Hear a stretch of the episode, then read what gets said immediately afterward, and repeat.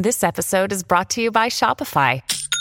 Forget the frustration of picking commerce platforms when you switch your business to Shopify, the global commerce platform that supercharges your selling wherever you sell. With Shopify, you'll harness the same intuitive features, trusted apps, and powerful analytics used by the world's leading brands. Sign up today for your $1 per month trial period at shopify.com slash tech, all lowercase. That's shopify.com slash tech.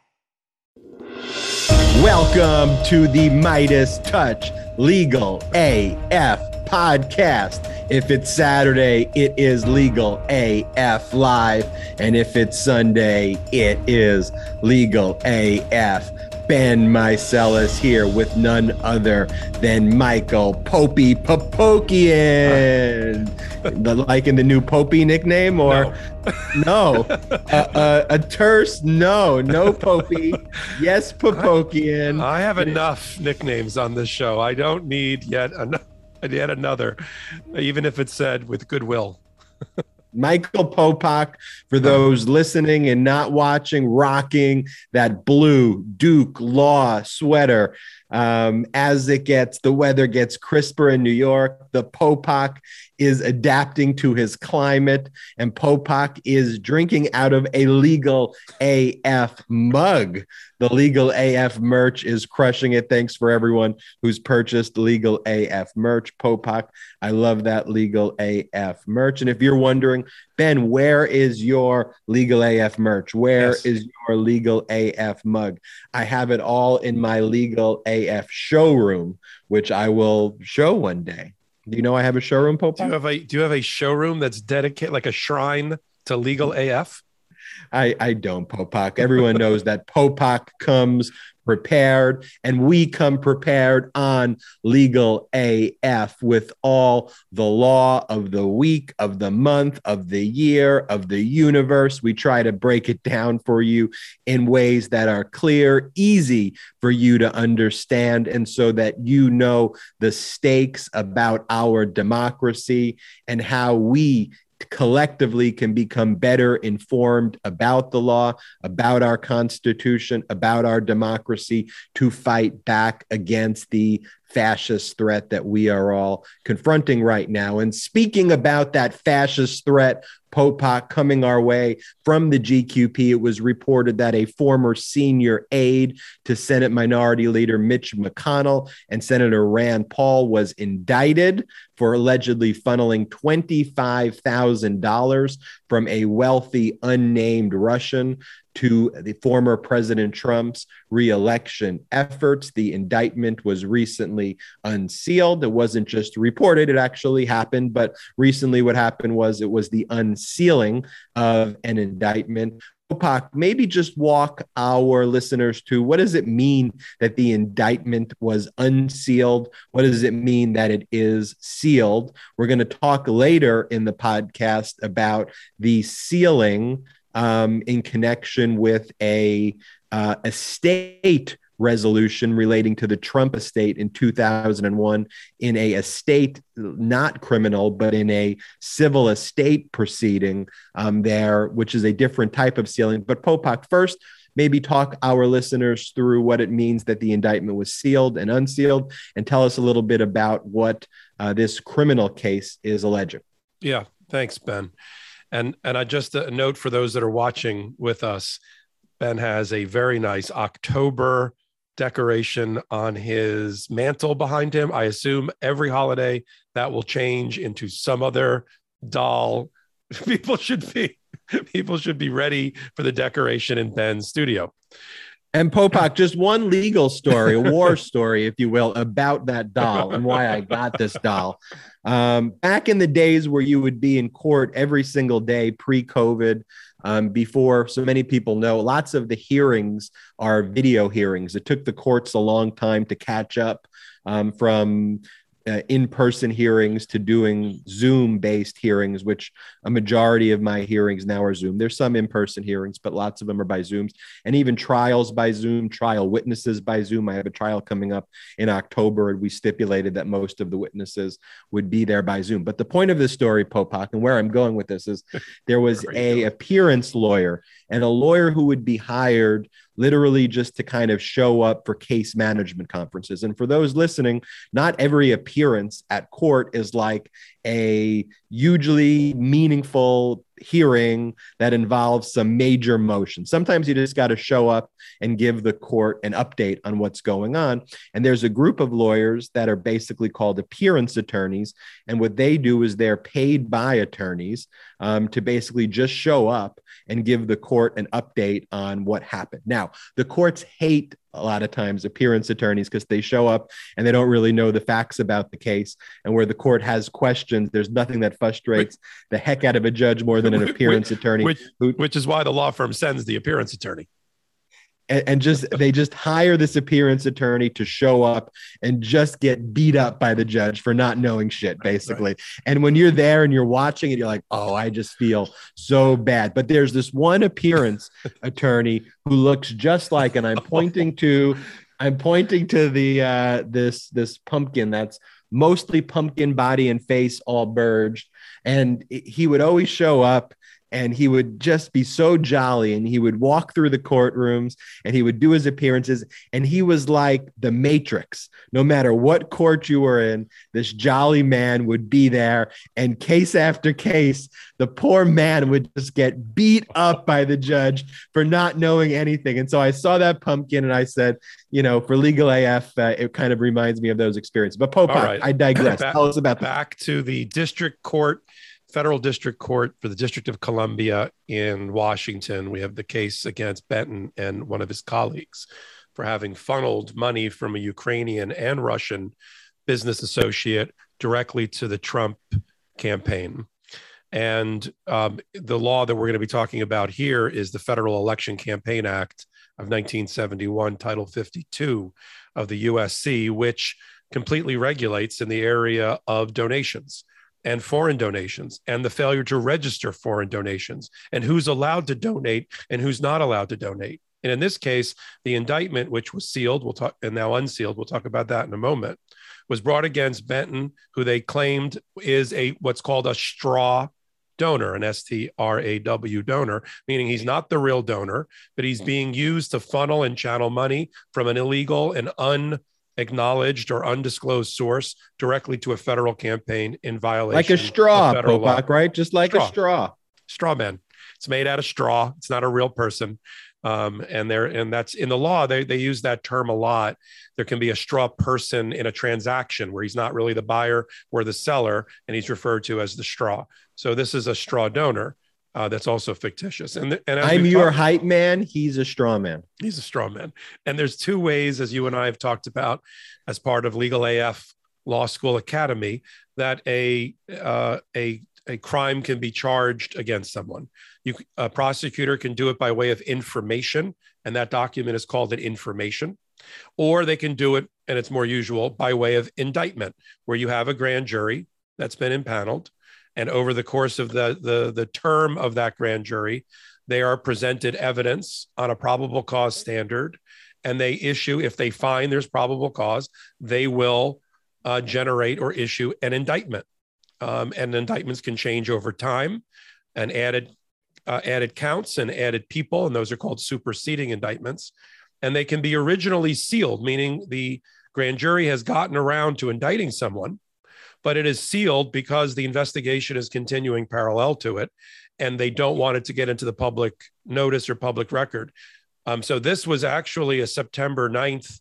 I think it was unsealed on September 9th, but I assume the indictment had been had been handed down by the grand jury months earlier, but kept in the pocket by the prosecutors as they are continuing their investigation. So there's the unsealing, which is the first time the public and lawyers like you and I and therefore our listeners and followers are going to find out about an indictment. But it's a four count indictment, but it all stems from really the same thing. It all stems from conspiracy to funnel money from an illegal source, undisclosed, to the election campaign of then President Trump. And so we'll have to, that's another one that you and I are going to have to follow because we're just at the indictment phase. We will be following that on Legal AF. Popok. Great explanation. Popok, I want to talk now about the Donald Trump response and memorandum of law in opposition to defendant Twitter Inc.'s motion to transfer. Doesn't that sound exciting? Sexy. Let's talk about The what that really. night. We're talking Let's about talk about what that transfer. really means. Yeah. transfer transfer. transfer. so we all know that in July of 2021, um, Donald Trump filed lawsuits against Facebook. He filed lawsuits against Twitter. He filed lawsuits against YouTube. He filed all of these lawsuits in Florida. They were assigned to different judges. Popok, you'll explain how that Yeah. all went down and why he filed um, these different uh, lawsuits. Um, but here, Twitter is filing, or Twitter has filed a motion that basically says you filed this case in the wrong forum.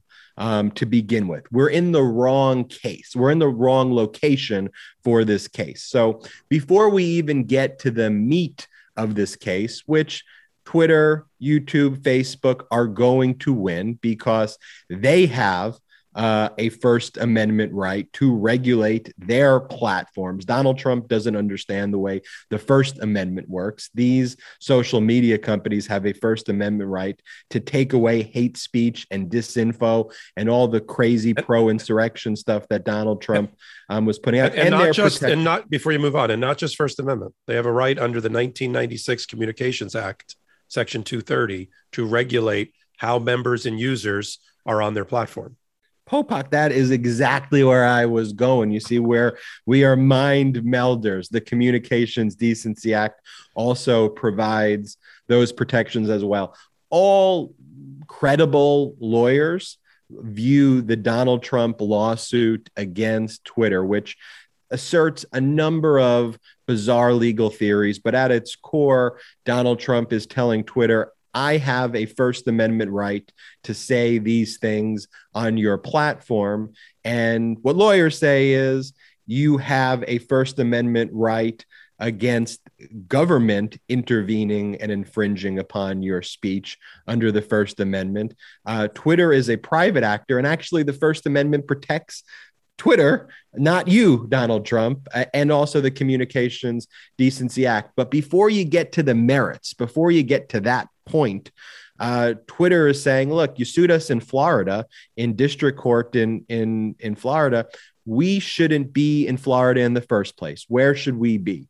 We should be in San Francisco. We should be in the Northern District Federal Court in California because when you uh, sign up to have a Twitter account, you sign a terms of service.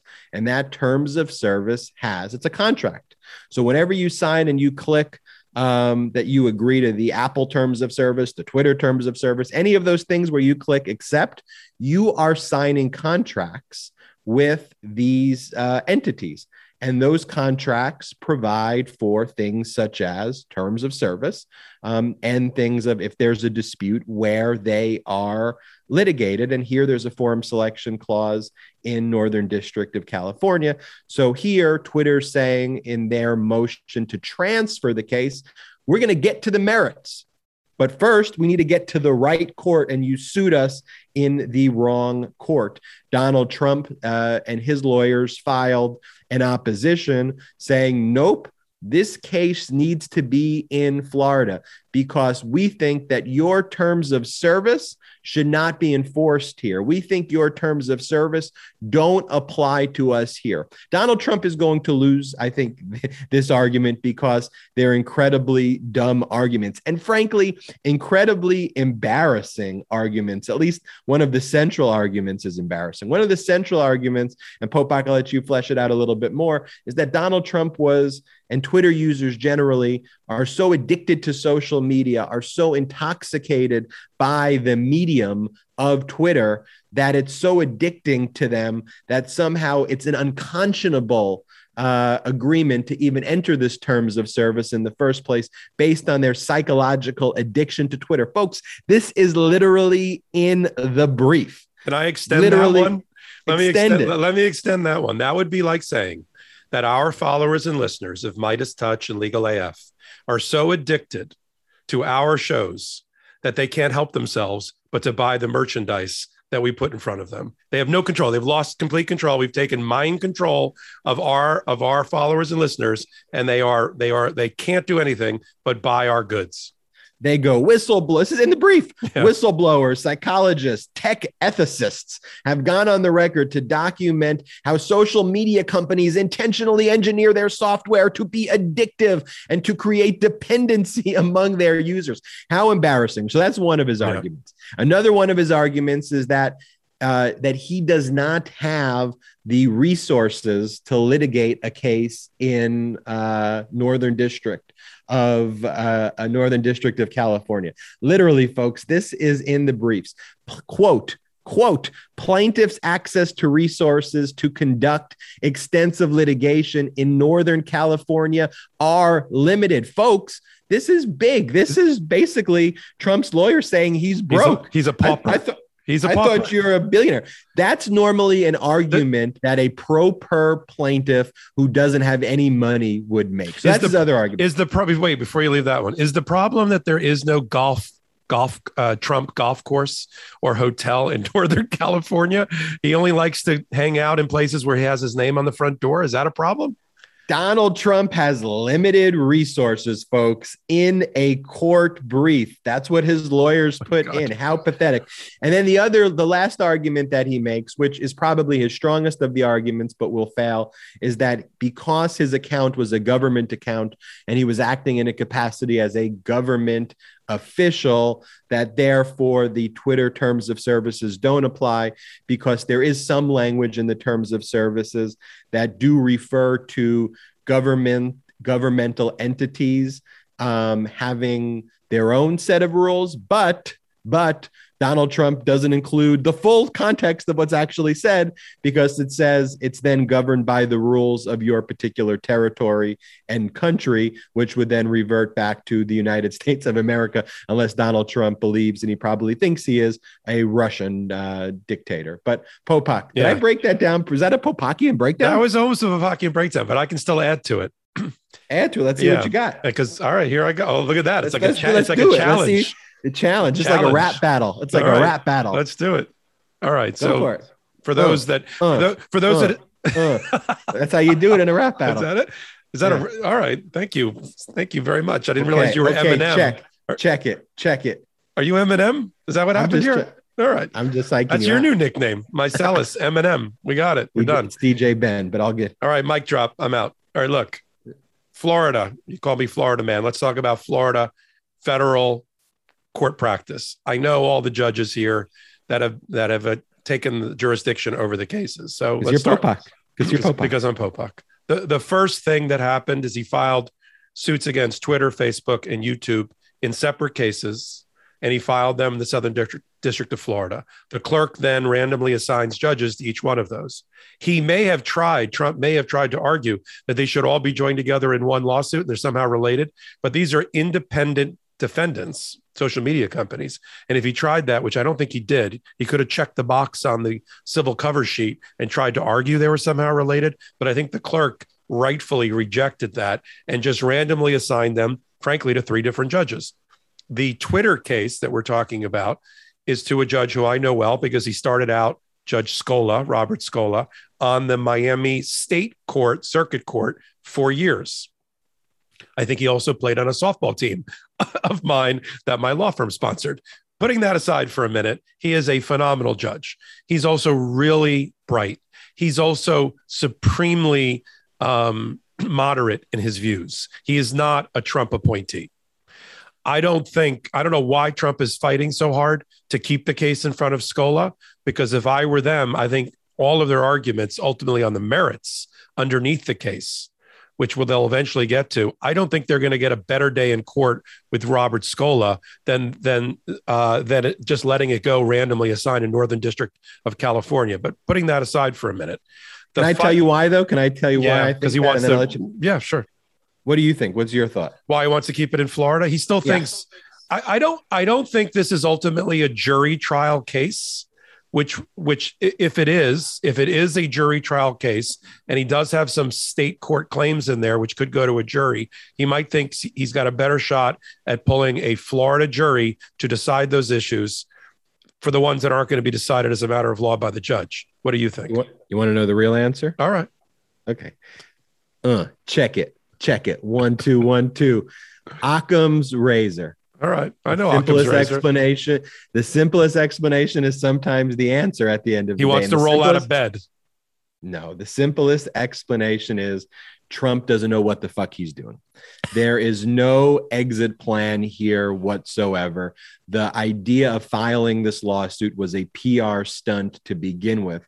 And all Ponzi scheme Trump wants to do is delay and delay and delay this thing and just keep the wheels turning and fight wherever he can fight to try to make the thing last as long as possible this gets denied he tries to appeal this to the circuit you know to the to Yeah. the district you know to the court of appeals um Well, also, that's his M- well, now in the rap battle, you're right. I'll reinforce what you just said. He picked, and I practiced in Coral Gables, Florida, which is a suburb of Miami. I don't know these lawyers that he he has hired.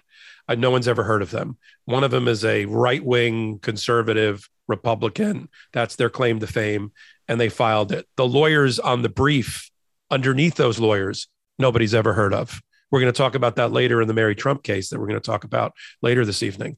Um, but he, so he, he hires puppets that he can find cheaply in his backyard to file, as you said, these cases, which have no end in sight that are favorable to Trump.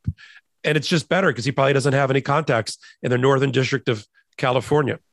and he goes you know what i'm gonna lose this so let me drag this out for seven to ten years before i lose it i will fundraise with my gqp sheeple and get all the money fundraising off of this, extend it, keep going how there's a liberal conspiracy and a big tech conspiracy, and spout the bullshit for the next 10 years because he knows, he knows that ultimately he's going to lose it and he wants to drag out his ability to continue the Ponzi I- scheme. I, I agree. He uses all of these things, and he'll use the Mary Trump uh, uh, suit that he filed for the same reason to gin up fundraising as he prepares for his next campaign in 2024. And he's trying to do it on the cheap. I agree with you in his backyard. pardon me, in Miami. Um, one one thing to note, I, I I don't disagree with you, but I thought the strongest argument that they raised was the one dealing with the terms of service, because Twitter does want legitimate local government, municipalities, governments, countries to use Twitter as the social media platform of choice. They just do.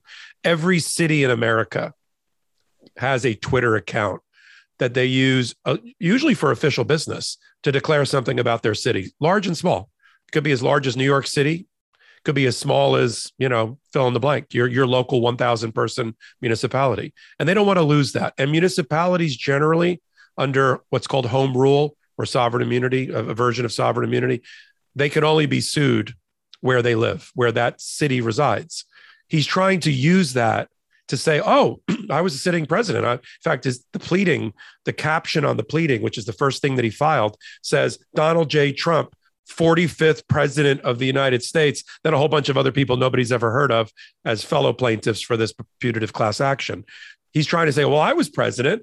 I have an executive privilege. I had an official account that was declared official at real Donald Trump, now disabled. And therefore, I get to use that section of the terms of service. It's the strongest argument. It's the one that Scola is going to have to grapple with. But I think you're right. It loses just like the other ones, including the one that said, I'm so addicted to Twitter that I can't contract uh, with, with Twitter on the terms of service. It should be ignored because they're in a power imbalance because they have psychologically manipulated my brain. And I'll tell you why he's going to lose this because it's funny. If you go and you look at page four of the brief that Trump filed, you know, it's always funny to me when an attorney bolds and underlines certain words to give emphasis to it in a brief, um, but then doesn't bold and underline words after it. And I guess assumes that the judge or the anyone reading it is stupid and is not just going to read the next sentence. And to me, if you want to bold a word in a brief to give it emphasis, do it sparingly because it looks like a coloring book sometimes and it looks silly. But make sure you're not looking disingenuous. And here's why they look disingenuous. This is what they bold in the Twitter terms of service. Quote, if you are a federal, state, or local government entity in the United States using the services in your official capacity and legally unable to accept the controlling law, jurisdiction, or venue clauses above, then those clauses do not apply to you. Pause. That's bold and in italic. Here's the rest of what is said in that uh, terms of service, though. For such U.S. federal government entities, these terms and any action related thereto will be governed by the laws of the United States of America, and in the absence of federal law, to the extent permitted under federal law, the laws of the state of California. And so it's still accepting the existence of U.S. law where forum selection clauses are valid and binding and exist in the first place. And this is what Trump's argument is Um, here, plaintiff was clearly a federal government entity in the United States using the services, quote, in his official capacity. But further, he was legally unable to accept the controlling law jurisdiction, or venue clauses contained in Twitter's terms of service without input from other agencies, including the National Archives and Record Administration, in accordance with the requirements of the Federal Acquisition Regulation. And so, what Trump is saying is that even though I am the president of the United States, I wasn't able to follow the law because I required input from other agencies like the National Archive and the records administrations, which, by the way, you direct as the executive. And so to me, that's where he gets very weak because the Twitter terms of service does ultimately incorporate venue selection clauses in the United States. Yeah. And I, and just to round it out, terms of service TOS law in litigation is very active and our users and followers should be sensitive that when every time they're participating in a social media platform or something else online, they have probably clicked a box or more than one that have bound them to a terms of service. And those are the things that go on forever that nobody ever wants to read. But buried in there are going to be things that are going to relate to a lawsuit that you may be involved with in the future. One of the funny observations I have, Popok, about terms of service and the evolution of terms of service clauses um, is that corporations really pioneered um, these class action waivers, arbitration clauses within these terms of service to prevent consumers and litigants from uh, being able to bring cases in um, in public courts and to have private disputes. One of the things I've just been noticing lately in my own practice is that uh, because the costs of arbitration have gotten so high, um, that lots of corporations are rethinking their views of putting arbitration clauses in their terms of service and think it's actually cheaper to go back to the days where they were had forum selection clauses in states versus arbitration because the burden um, as the law developed over arbitration clauses in terms of service was that you as the entity, you as the corporation who puts these clauses in, have to pay the costs of arbitration and the arbitrator's fees, which can be hundreds and thousands of dollars and potentially millions of dollars. So if a consumer has a claim of $50 or $25 and you have an arbitration clause and 5,000 consumers each bring an arbitration um, against you, you could be talking about, you know, on that case alone, just in like administration fees, you could be talking about what you do 5,000 times say are you doing the math? 000 i'm doing the math. Okay. You could be talking about 750 million dollars yeah. if 5000 consumers just brought arbitrations without you even litigating the merits of the case. Yeah. um, and a lot of plaintiffs lawyers have become savvy to that so just wanted to interject as we give these legal lessons. We have updates updates and lots of updates for you but before getting into updates i want to talk about updating and maybe even upgrading um, your mental health and taking care of your mental health. This podcast, Meidas Touch Legal AF, is sponsored by Better Help. That's better H E L P. Is there something interfering with your happiness or is preventing you from achieving your goals? Look, as hard charging lawyers, uh, we need mental health breaks also. You know it's important that we speak with mental health counselors and avail ourselves of that. The same way we wake up you go to the gym sometimes you got to work out your mental as well to make sure that you are prepared. BetterHelp assesses all your needs and matches you with your own licensed professional therapist you can start communicating in under 48 hours. It is not a crisis line. It's not self help. This is professional therapy done securely online. There's a broad range of expertise available, which may not be locally available in many areas. The service is available for clients worldwide. You just log into your account anytime and send a message to your therapist. You'll get timely and thoughtful responses. Plus, you can schedule weekly video or phone sessions so you won't ever have to sit in an uncomfortable waiting room as with traditional therapy, which I never liked to have to sit in those waiting rooms. It was always uncomfortable. So to have this option is incredible. BetterHelp is committed to facilitating great therapeutic matches. So they make it easy and free to change therapists if needed. It's more affordable than traditional offline therapy, and financial aid is available. BetterHelp wants you to start living happier a happier life today. Visit their website and read their testimonials that are posted daily. I've read some of these testimonials, it's incredible. Here's one from Kathleen, who talks about her therapist. She's great at what she does, very understanding and helpful. She is willing to work with you, which helps a ton. This is from David Evans, who gave a review on BetterHelp. He said, I have a tough time talking about things, and David has been so very accepting of this and has expressed a very gentle and kind nature talking with me and talking to me. He's incredibly responsive with messaging as well.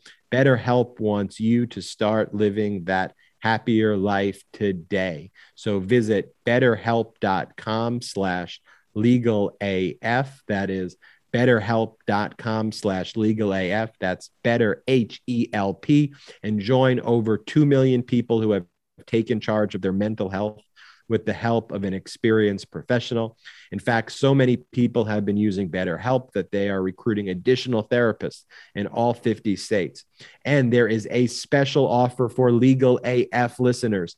Get 10% off your first month at BetterHelp, H-E-L-P, betterhelp.com slash legal AF. Tell them legal AF sent you. Um, you will, I, I think, really appreciate their services. And look, as a lawyer as you know as as as people who are hardworking during covid there's a lot going on. Um, i like having sponsors who are focused on mental health. And i think as lawyers right popok like sometimes you just gotta take a pause and you gotta focus on your mental i was really um, thrilled when we found out that um, this was our sponsor for the show. I think it's so important in the era that we live in and the where where we are in the moment to focus on and to acknowledge the importance of mental health.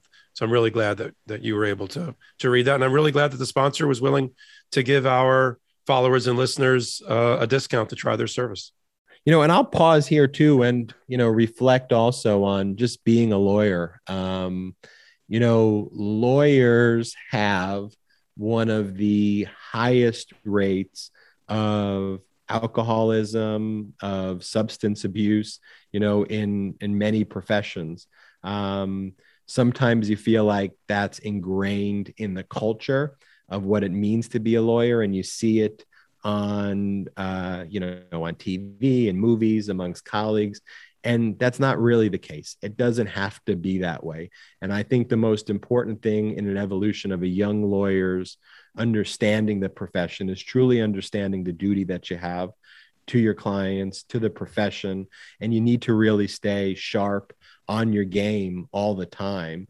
Um, and you know, it's like an athlete. You know, you have to be able to perform at the highest level as a lawyer, and and that means taking care of yourself and focusing on your mental health. Popok updates, updates, updates. We have incredible updates.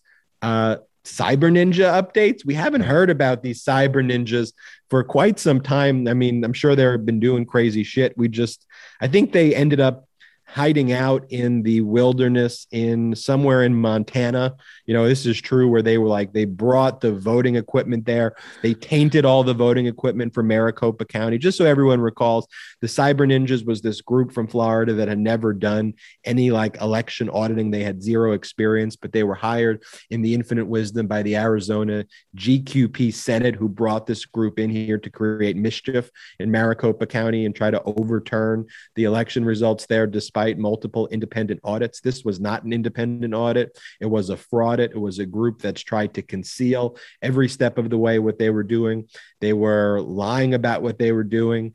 They were using inappropriate and improper procedures. They basically caused Maricopa County to have to buy millions of dollars of new election equipment because all the stuff that they were doing this this these these cyber ninjas it's a ridiculous name um, kind of tainted all of that. But now the cyber ninjas finally released their report most of the report is like rambling and bullshit about the election and just rehashing dumb shit. But at the end of the day, what they say is that actually there were 366 additional voters who had voted for Joe Biden, and Biden was deprived of 366 votes. But let's not take it for granted. It's because local media, local groups, community groups, political leaders held them accountable, right, Popok? So yeah, I agree. I saw a great headline. It says Trump has lost Arizona more than any candidate in the history of presidential elections. He lost it on election night. He lost it on the hand recount, and he's lost it now with his hand chosen cyber ninjas. But the scary part is, I would have thought that when this report becomes public, that Biden didn't just win by 10,457 votes in Arizona. He, he won by more than that. Um, so says Cyber Ninjas. I thought that would sort of put an end to it, but it hasn't.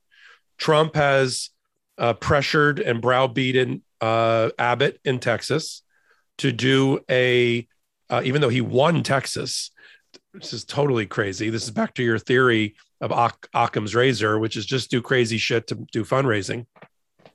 He's having a state where he won do a hand do a hand recount or a recount in certain counties. Nuts. Arizona, I thought it'd be over, but now there's like, oh, let's let's uh, let's broaden it. None of this matters because if you do the electoral count, none of these states ultimately mattered because for every one of these states that Bi- that Trump is challenging, Biden won a handful of other ones that put him over the top in the electoral. He didn't just win by one electoral vote; he won by a margin large enough that none of this matters. He would Trump, just to remind our listeners and followers, would have to prove that in five different states there was such rampant fraud coordinated among people who barely can coordinate to do anything that they coordinated a fraudulent campaign to flip hundreds and hundreds and hundreds of thousands of votes. Never happened. So, to Ben's point, why are they doing this? It's to give uh, them uh, the oxygen to raise money and to continue to attack the legitimacy of Joe Biden's presidency, which is all they want to do for the next three years. It's really um, why we do legal AF. You know, the cyber ninjas encapsulates it, the bogus Trump lawsuits encapsulates it. There needs to be a robust defense of truly what the rule of law means.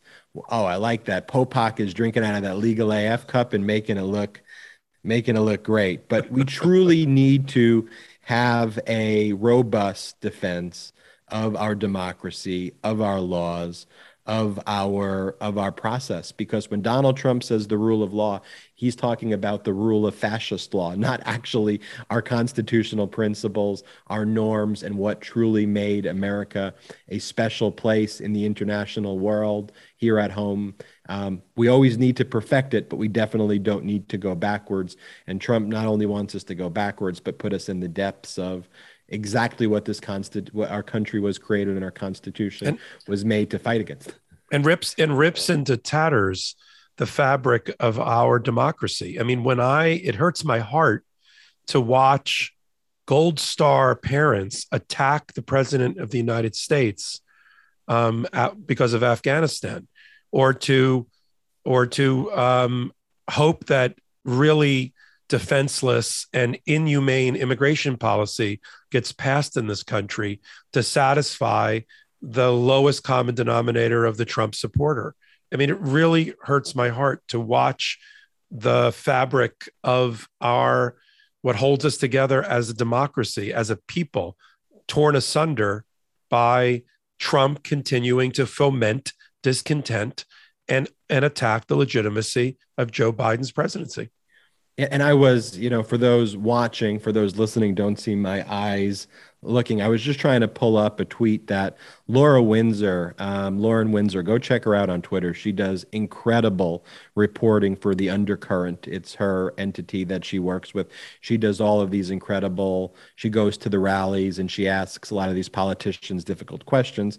And her and the Undercurrent team was in Phoenix yesterday and had a very interesting chat, as she says, with Representative Paul Gosar who said that there will be this is what he's telling his base. He's Gosar is a GQ peer. Um, he's telling his base that there will be a new presidential election between Biden and Trump before the end of this year, is what he's telling them. I mean, it's the craziest shit that they are. Popok head slap. Right. Okay. Um, Popok, I want to talk another update. We talked about um, the GQP's handmade bounty hunter, anti women, anti childbearing persons law in Texas, also known as SB 8, um, which completely removed the right of childbearing persons to have choice, to have autonomy over their own bodies. This is a despicable, disgraceful, and as we talked about, unconstitutional law under Roe v. Wade, under Casey, under the constitutional precedents and under Supreme Court precedents that we discussed on prior Legal AF podcasts. I'm not going to rehash all the law there because I know we have a lot of dedicated legal AFers who have learned that knowledge. The update here is there's a Dr. Alan uh, Braid is his name, San Antonio doctor, physician who provides abortion care. He wrote an op ed for the Washington Post where he stated that he was violating Texas's law. He believed it was unconstitutional, that he would be providing the same type of care he was always providing to childbearing persons and their right to choose, and in fact had been engaged in that conduct since the law was passed.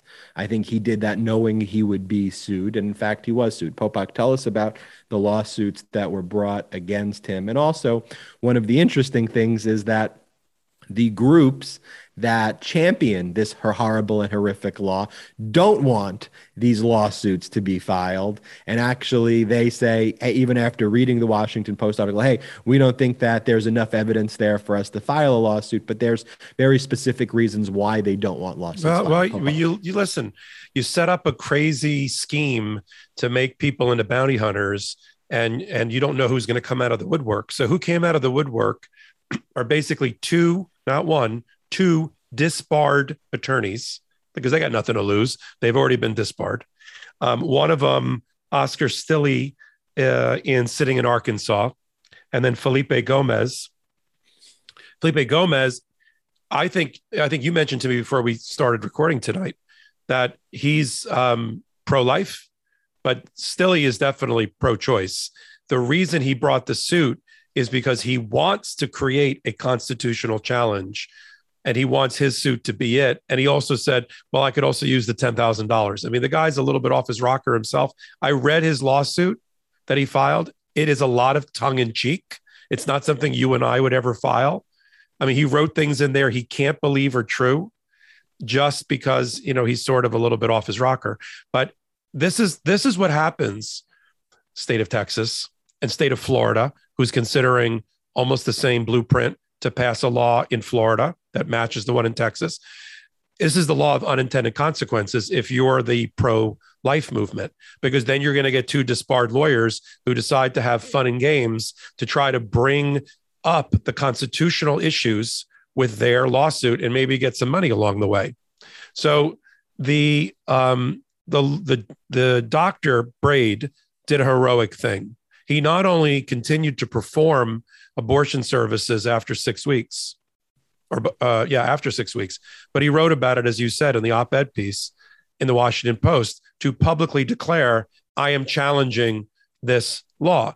The problem, I think, with the lawsuits, and I want to get your opinion on this, is that in order for you to have a judge, a federal judge, decide an issue, there has to be a live case or controversy, meaning you can't go to court and ask for what's called an advisory opinion. Hey, judge, what do you think about this law? there has to be two in our system of litigation in our jur- in our in our trial system in America. There has to be two parties adverse who have real live claims that are fighting it out in our system of litigation, in our adversarial system of litigation. Here, Stilley has already been on record as saying he's not he's not actually um, against the law. He's actually against the law and is bringing the suit to challenge it. So here's a question for you, Ben. Do you think that's going to be a hurdle for him to have standing or to have a live controversy for the federal judge that's deciding that case?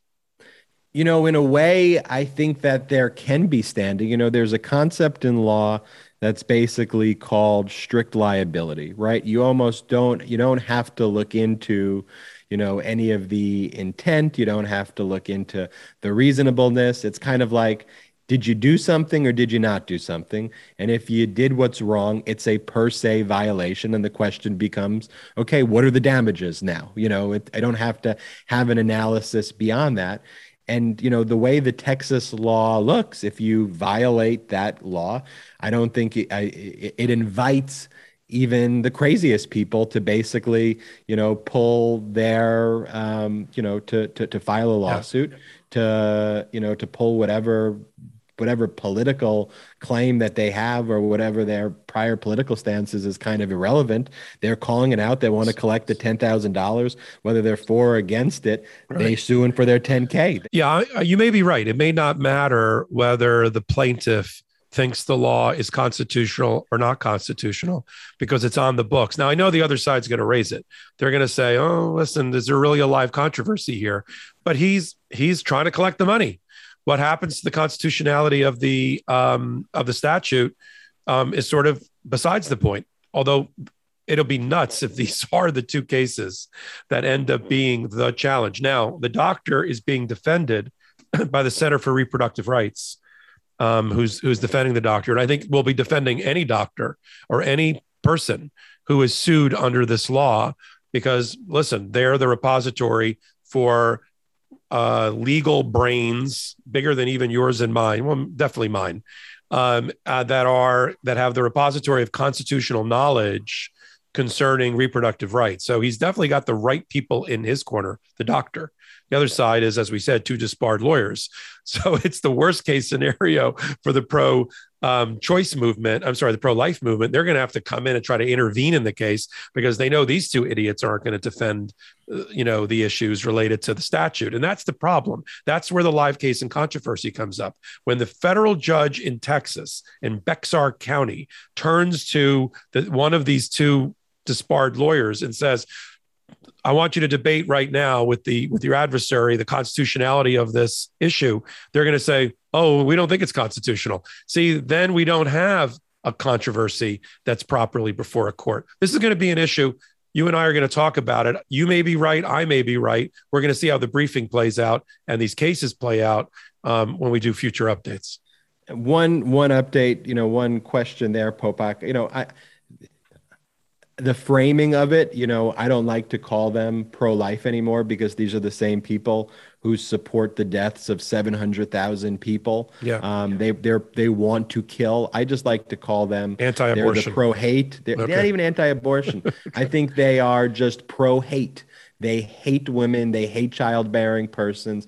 They hate choice. They are the hate group, and I think that that that needs to be reinforced. And with these hate groups that are out there, notice that they're not the ones who are suing um, this doctor. The reason they're not suing the doctor is they actually don't want there to be a live case and controversy. That's right. They just want the threat of the law to have a chilling effect to destroy choice. That is what the intent of the law is. Recall on our past episodes, one of the reasons the Supreme Court allowed the law to stay in place was because there was no active controversy in place, there was no actual lawsuit. So it was only a hypothetical case that could be challenged. So actually, the groups that created these handmade bounty hunter, horrible, horrific, anti women, anti choice laws the, their nightmare is actually that a, Yeah. a, one of these cases gets filed, gets challenged, and gets deemed unconstitutional. Quick, super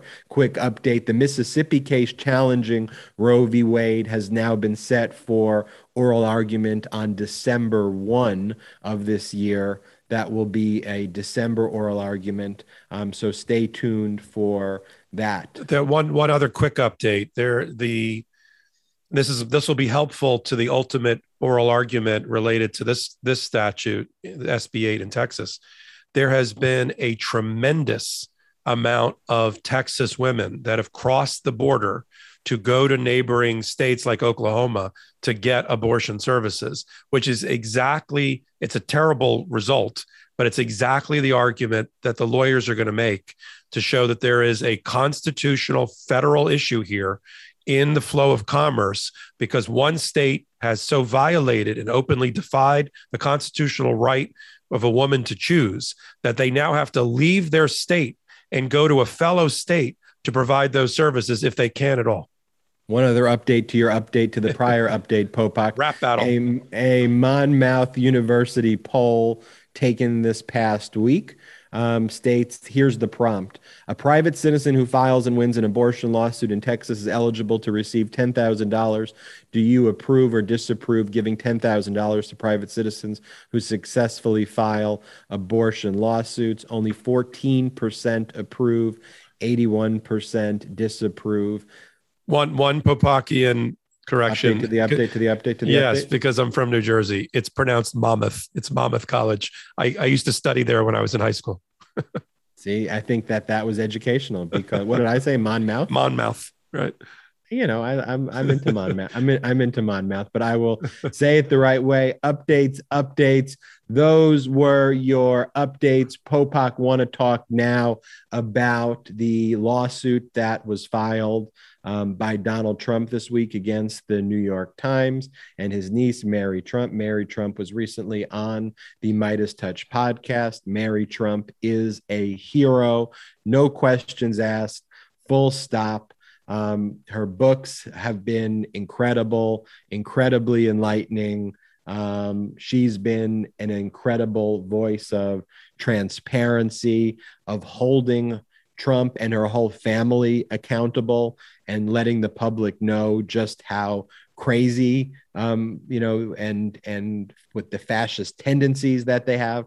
And mary trump was a true hero during uh, very very difficult um, times and very courageously um, was outspoken knowing the litigious nature of her family and having uh, an uncle who was the president who would use that power um, against private citizens freely, like a fascist dictator.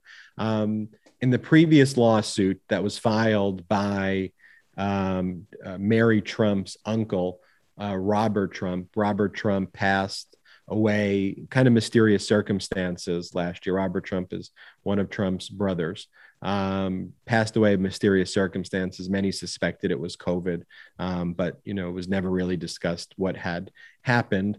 Um, there was a lawsuit that was brought in Dutchess County, just as this case is brought in Dutchess County as well. That case was brought July 13th.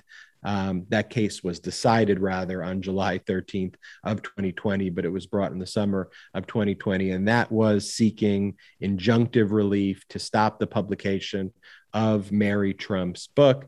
And the allegation by Robert Trump was that there was a confidentiality agreement that was entered sometime in 2001, approximately April of 2001, that basically made all the relationships between the Trumps confidential. That's the accusation that was made by Robert Trump. Um, fast forward, that's basically one of the same accusations being made by Donald Trump here. He also alleges like a conspiracy between Mary Trump and the New York Times to publish private records, but essentially it is breaching confidentiality and confidences that exist. But there was a decision already on these issues. And it turns out that when everyone's talking about this confidentiality agreement, when you go back and you pull the order from Judge Greenwald, it's actually not a confidentiality agreement. It's actually a stipulation that relates to an estate resolution when the Trumps had a disagreement and dispute over the estate of their parents um, after. Uh, their after their mother passed away, and there was a fight over the estate assets. There was a stipulation that would keep the record sealed or confidential, but not to make every interaction and relationship confidential. And so, in connection with the Robert Trump case, one on that issue as it relates to Mary Trump, the judge in 2020 said, the confidentiality doesn't say what you're claiming it says, Robert Trump. And I think a judge is going to say the same thing here. That's not what the confidentiality says. And then, two, as respect to the publisher of Mary Trump's book, there, Simon, Simon and Schuster, um, with respect to this current lawsuit, the New York Times is a publisher. The judge also said, one, Simon and Schuster didn't enter into any agreement, number one, so they're not bound by anything. And two, there's a First Amendment right. They're a publisher, they have the right to publish uh, they have a free speech right. I'm not going to allow what's called prior restraint, which is to prohibit a publication um, before it's published, and that there's an absolute First Amendment right to publish it. So, Popok, I wanted to give that history of what That's happened in Dutchess County 2020 because I think it informs this. So, yeah, it's very good. So, the there are two things that I want to add, and then I'm going to wrap it up with a bow off of what you just said. New York Times runs a Pulitzer Prize winning series of articles examining Donald Trump's taxes and concludes that he has basically committed tax fraud or that he's paid very little in the way of taxes, like $700 a year on millions and millions of dollars related to his real estate empire. Where did they uh, get the information? Well, when the Pulitzer Prize winning articles were written, there was a lot of speculation as to where they were getting the tax returns from. Because if you remember, the accounting firm was refusing to turn over tax returns. Trump broke a hundred years of precedent precedents and did not as a either as a can, a candidate or as a sitting president release his own tax returns. So everybody was wondering, this is really great reporting. I wonder where they got that information from.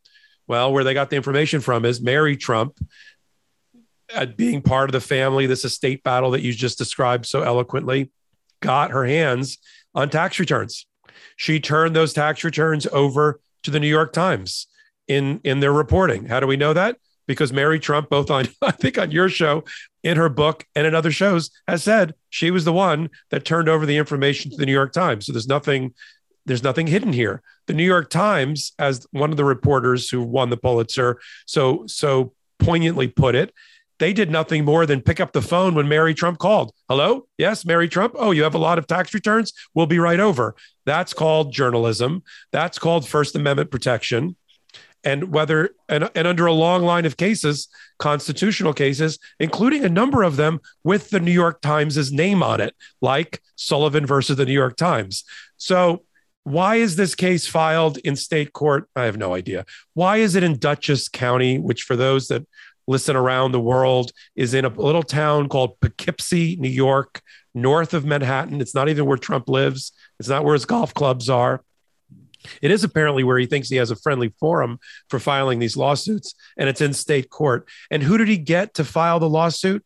Kind of a uh, a, lion of the legal community, somebody who's you know a, a preeminent lawyer on First Amendment rights issues, freedom of the press. No, he got some 10 year lawyer out of New Jersey which is not in Poughkeepsie, New York, who's never handled cases like this, to file this suit. This is exactly like what we talked about earlier this evening. This is exactly like the suits that have been filed in Florida by anybody he can find that take his cases. That's why no, as you said last podcast, no actual lawyer would ever take this case. He just finds this, you know, people that are looking for their own publicity, who are looking, you know, it'll be good to be associated with Trump. Let me take him on as a client because good things may come of it. But they're, these aren't legitimate lawsuits. He is going to lose on the First Amendment. And more importantly, something you and I talked about in preparing for tonight's podcast, I think he's going to lose when they file, when Mary files and the New York Times file what's called an anti SLAPP uh, claim uh, back against Trump. So New York under Cuomo in 2020 has one of the most stringent and robust anti-SLAPP suits on their books. And for those that follow, a SLAPP suit, it's an acronym S L A P P. It stands for Strategic Lawsuit Against Public Participation.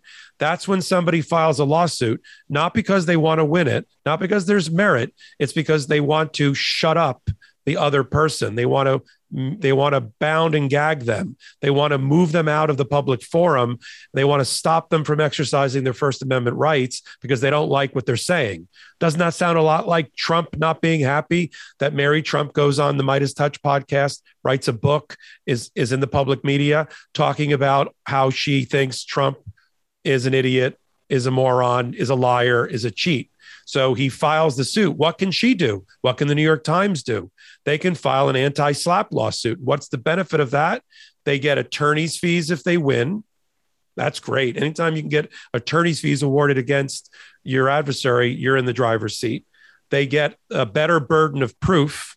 In other words, Trump's going to have to now prove that there was not just a cognizable claim that he has against them for tortious interference and whatever else he's brought, because he has not brought, I want to make this clear to our followers and listeners, he has not brought a defamation case against Mary Trump or the New York Times claiming that anything in there about his tax evasion is not true. He's basically conceded that the Pulitzer Prize winning story about his tax evasion is true. I'm just going to pause there for a moment. He's claiming instead that the, that the New York Times has tortiously interfered with the contract that he has, this stipulation that you referenced between Mary Trump and the Trump family. That's how weak this case is. Now, if if they win the anti-SLAPP case, which I think they will, they get attorney's fees. Discovery stops. It, discovery is stayed during the period that the anti-SLAPP claim is being evaluated by the judge, which means if they wanted to scare and intimidate Mary Trump, which I think would be a hard thing to do, having watched her on your show, but if they think they could scare and intimidate her into not giving interviews and to sit for a deposition and be beat up for a couple of days, not happening.